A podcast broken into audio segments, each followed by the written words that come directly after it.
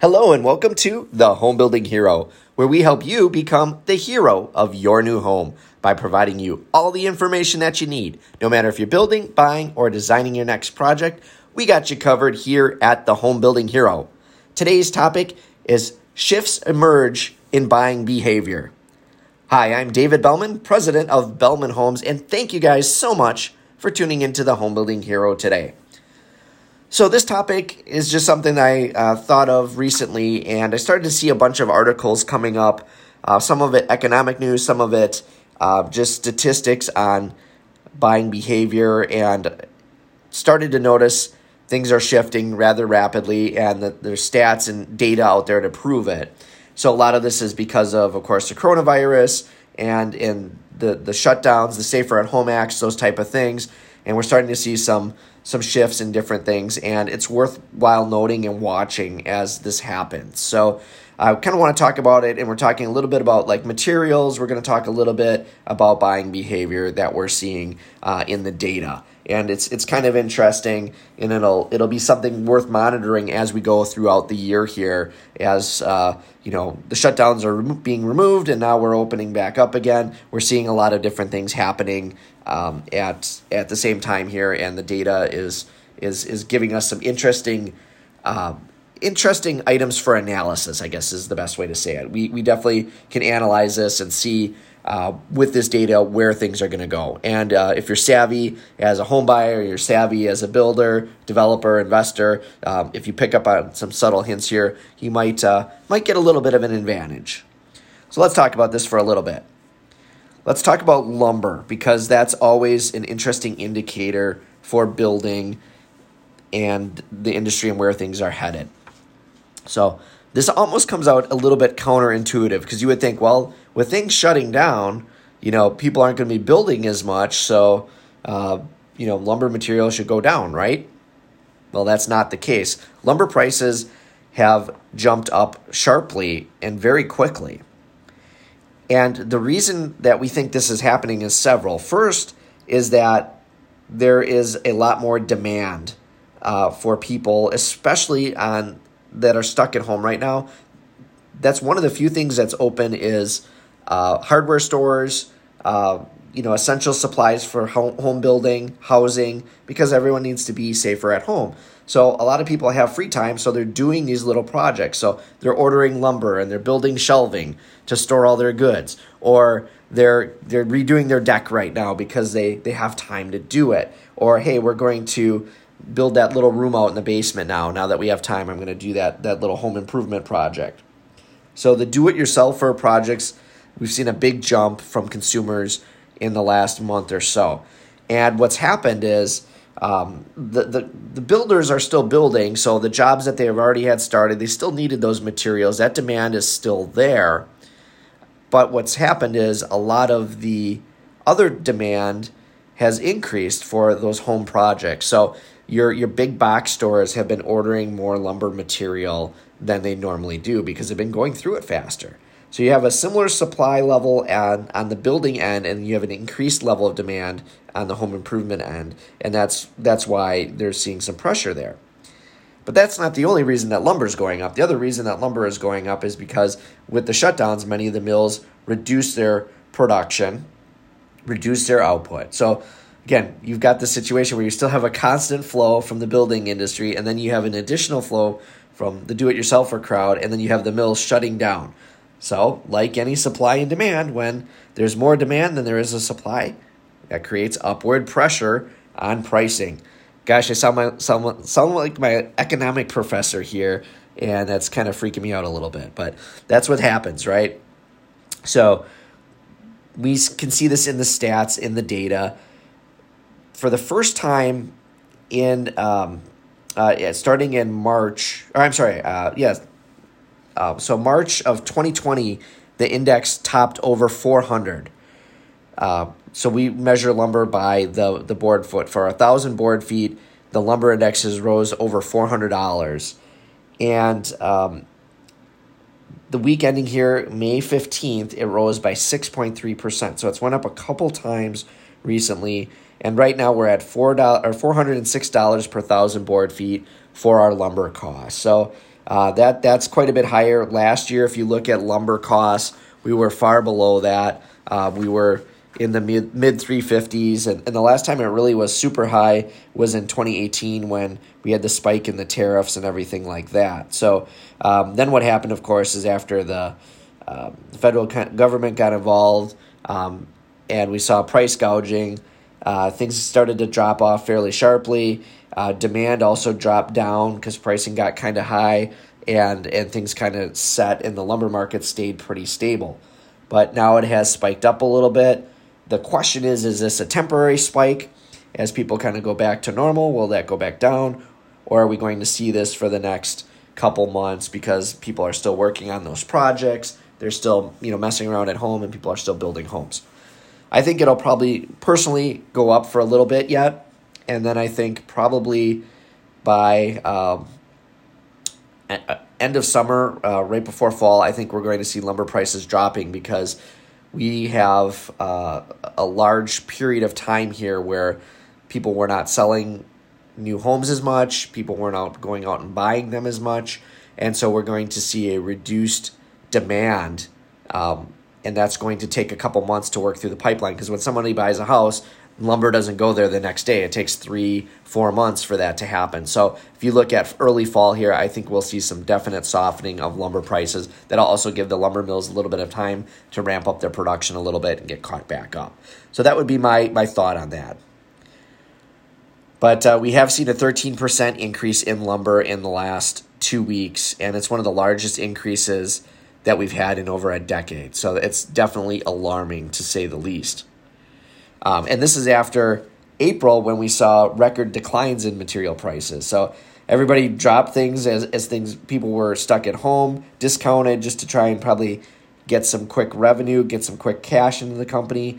Uh, but then you you know are seeing now price increases as as we're realizing that that material uh, was um, you know not priced properly, that there isn't going to be enough of it going forward, and we're seeing those increases and spikes. So, anytime you have uncertainty, that's usually when you see um, a lot of price fluctuations.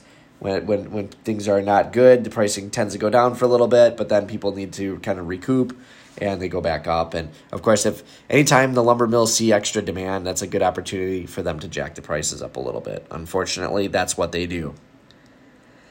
So again, we're seeing lower production. We're seeing more demand from big box real uh, retailers, and we're still seeing a, a good flow out from builders. So that is definitely affecting the lumber um, market right now, and it's something to keep an eye on.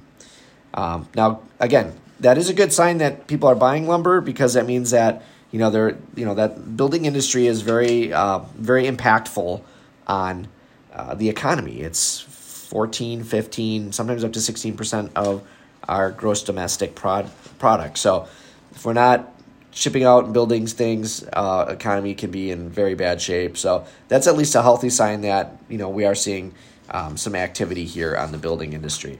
Now let's talk about buying behavior and some of the shifts that are happening with buyer behavior. So one of the things that has been looked at is you know if if people are going to buy a home or not. And they've started to poll people and see um, how many people are in the market right now and if they're looking to buy a home. And uh, a study was done recently and um, this is basically people that are going to be looking to buy a home in the next three months. So these are people that are actively in the market. They want to buy something so, out of all the people polled, 48% of those people polled said they're going to continue to look until the right home opens up in their location.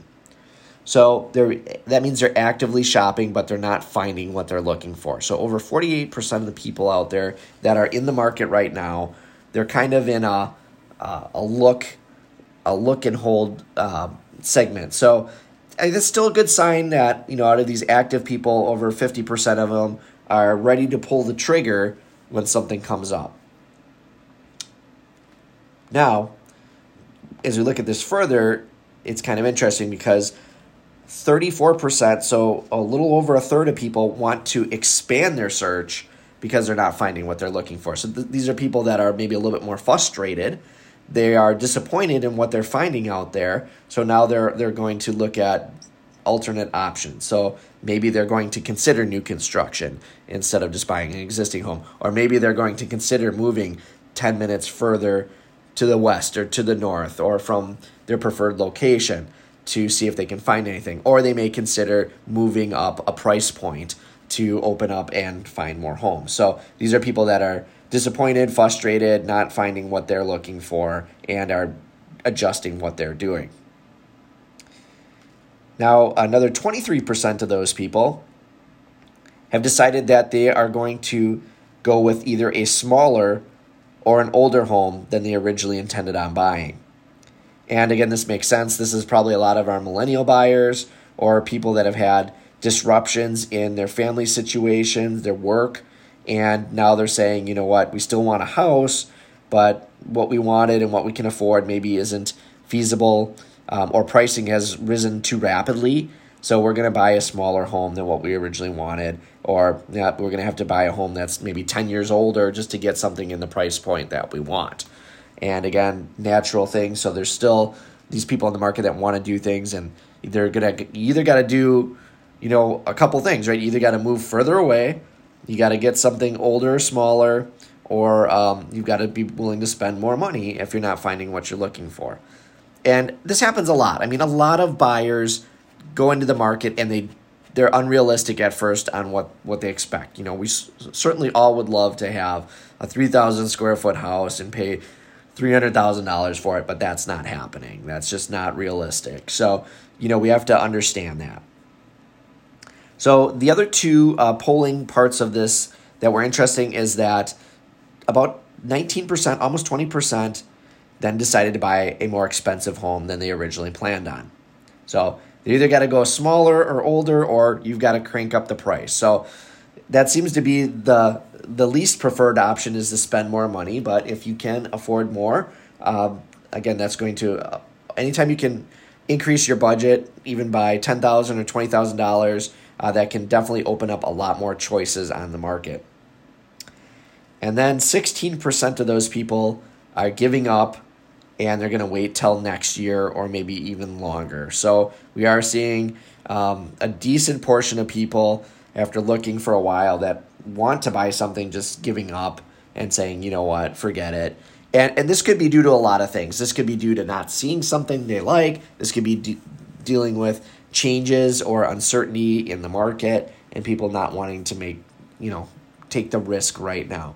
So that's definitely very valuable information it's it's interesting how that um, kind of affects people. And then as we look at this as well, there's another part to this study which is pretty interesting. So these people that are going to buy in the next three months that are looking for the right home, we've seen a massive drop in, in, in people that are looking in are in this phase right now. So if we look back, you know, even uh, a year and a half ago or so, um, you know, you look at uh, the first quarter of 2018, second quarter of 2018, there was between 60 and 55% of these people that were looking to buy in the uh, the right location in the next 3 months.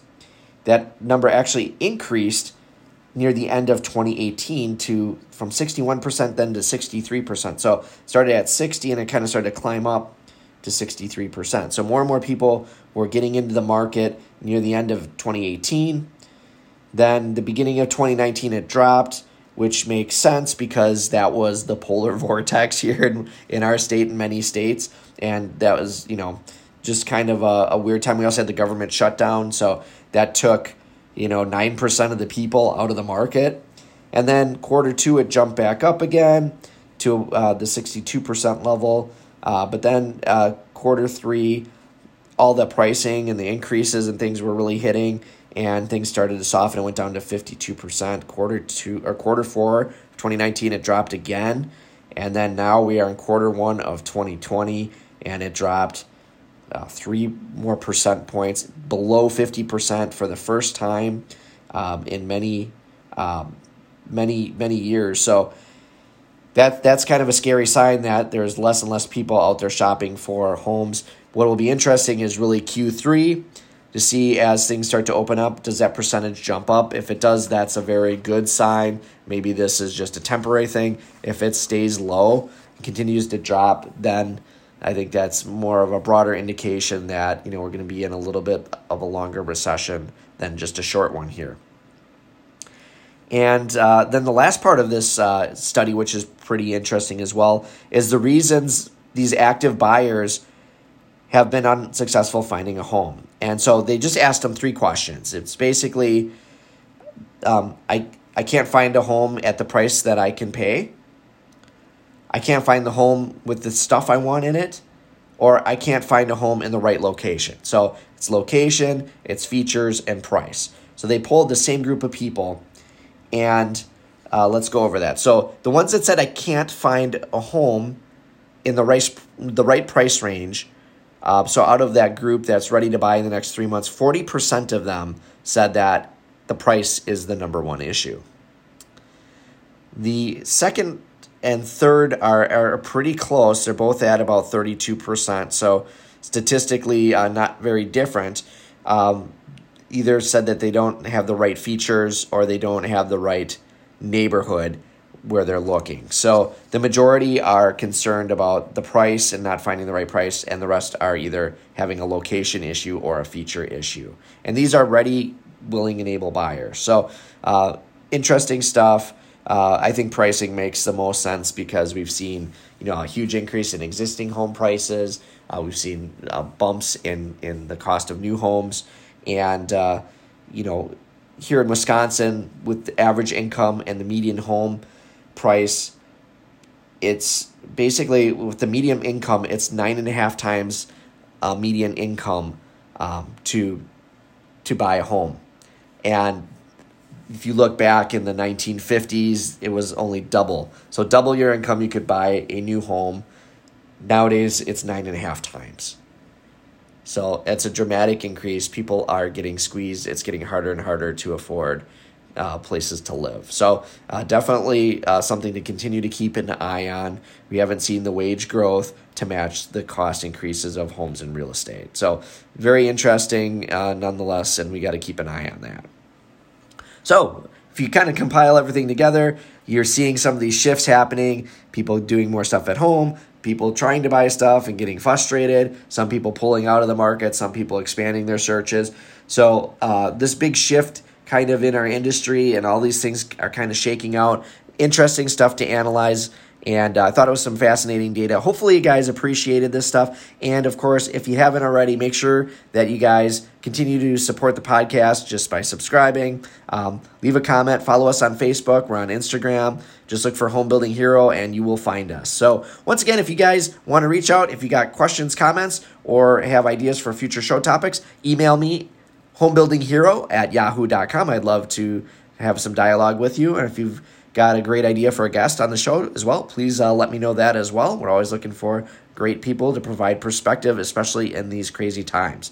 So, once again, I am David Belman, president of Belman Homes. Thank you so much for tuning in to the Home Building Hero, and we'll talk to you very soon.